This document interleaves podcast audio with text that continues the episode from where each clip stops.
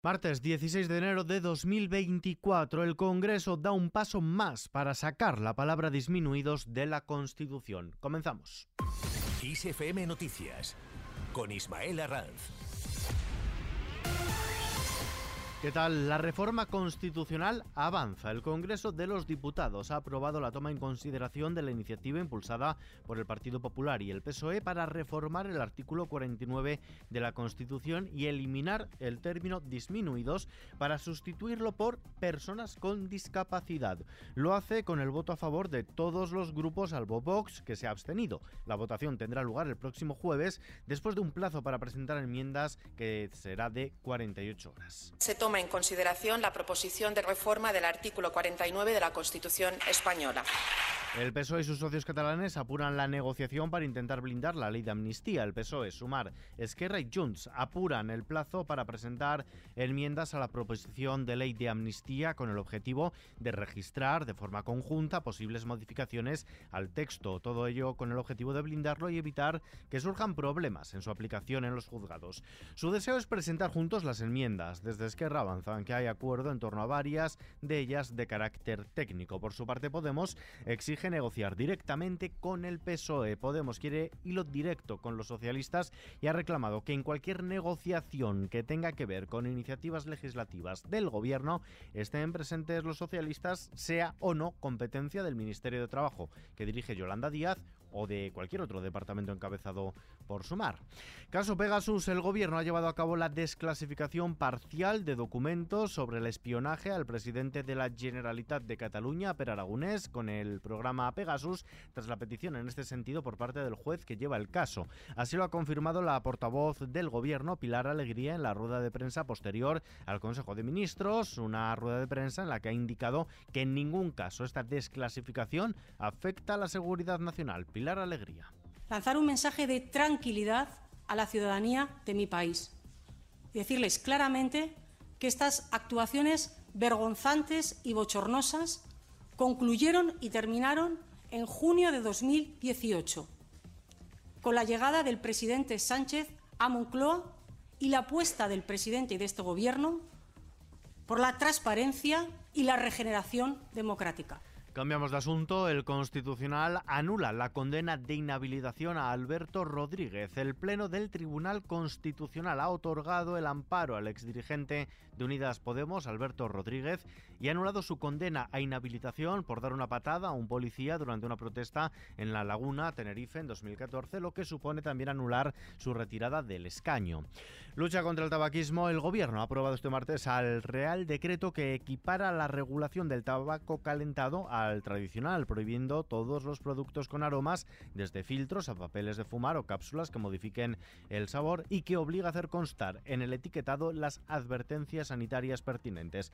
La nueva normativa, que solo afecta al tabaco calentado y no a todos los dispositivos de vapeo, en cuya regulación está trabajando el Ministerio de Sanidad, entrará en vigor 3 meses después de su publicación en el Boletín Oficial del Estado. Desde el Comité Nacional para la Prevención del Tabaquismo, su presidente, Francisco Pascual, ha aplaudido este Real Decreto, aunque reclama al Ejecutivo y al Ministerio de Mónica García más pasos para atajar el consumo y reducir la prevalencia. Por su parte, la Asociación Española contra el Cáncer considera muy positiva la decisión del Gobierno de equiparar la regulación del tabaco calentado al tradicional, si bien le ha animado a dar más pasos para reformar la ley de 2010. Y lucha también contra el acceso, en este caso a la pornografía. El Ministerio de la Presidencia y de Justicia ha llevado al Consejo de Ministros el informe sobre protección integral de menores frente al acceso a la pornografía en Internet, en el que se traza una hoja de ruta para abordar esta problemática. El sistema de verificación desarrollado por la Agencia Española de Protección de Datos ocupa un lugar prioritario en esta estrategia gubernamental. La portavoz del Gobierno y ministra de Educación, Pilar Alegría, ha asegurado que este sistema pionero estará en funcionamiento este verano y ha ofrecido además una serie de datos al respecto. Simplemente les quiero trasladar datos muy preocupantes. La mitad de los jóvenes españoles entre 12 y 15 años han consumido, al menos en alguna ocasión, pornografía, y el 25% de ellos además reconocen haberlo hecho antes de los 12 años. 7 de cada 10 adolescentes entre 13 y 17 años consumen pornografía de forma regular, y un 30% de los jóvenes afirma que la pornografía es su única fuente de información afectivo-sexual. Por su lado, el líder del Partido Popular, Alberto Núñez Feijóo, ha defendido que la iniciativa política de proteger a los menores en el acceso a los contenidos digitales parte de su partido y ha pedido al gobierno de Pedro Sánchez que copien bien su propuesta y que no la limiten solo a la pornografía. Más cosas, las televisiones comerciales han pedido al gobierno que rebaje los umbrales de ingresos y los niveles de audiencia para considerar a un influencer como usuario de especial relevancia en las plataformas de intercambio de vídeo, con el objetivo de que tengan que cumplir la ley aquellos que tengan al menos 100.000 seguidores y facturen 100.000 euros. Esta es una de las alegaciones que hace la UTECA, la Unión de Televisiones Comerciales, en abierto al proyecto de Real Decreto que regula los nuevos requisitos por los cuales los influencers y grandes creadores de contenido pueden ser considerados como tales en la ley audiovisual.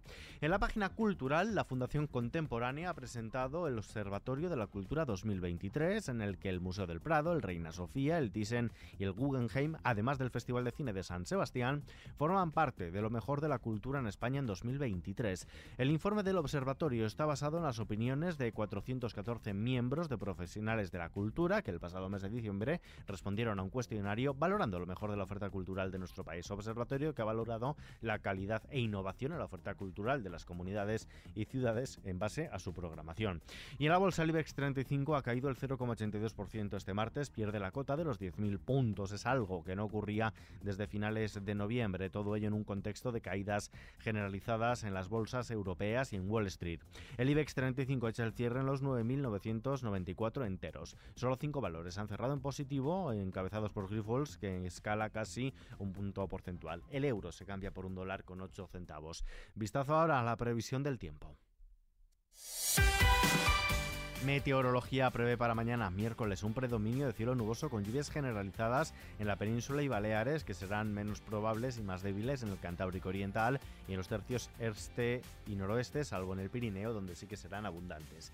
Las precipitaciones pueden ser localmente fuertes y persistentes en el oeste de la península, donde podrían darse tormentas ocasionales, concretamente en Galicia y Sistema Central, así como en Andalucía Occidental. En Canarias, cielo nuboso o con intervalos nubosos y precipitaciones dispersas que aumentarán en las islas occidentales. Las temperaturas se presentan a la baja. Y terminamos.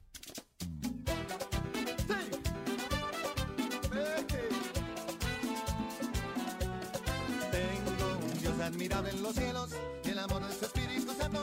La película animada Capitán Avispa, escrita y producida por Juan Luis Guerra, por el cantautor dominicano, llegará a los cines el próximo mes de abril. El film, inspirado en la canción Las Avispas de Guerra, recrea a un superhéroe caribeño que lucha por el bien y es un sueño que el artista ha acariciado desde hace 12 años. Dirigida por el hijo del cantante, la cinta cuenta con las voces de figuras de la música y el arte como Luis Fonsi, Juanes o el propio Juan Luis Guerra, creador de éxitos como Ojalá que llueva café, La bilirrubina o Las Avispas, que estamos escuchando y que, como decimos, inspiran esta cinta de animación.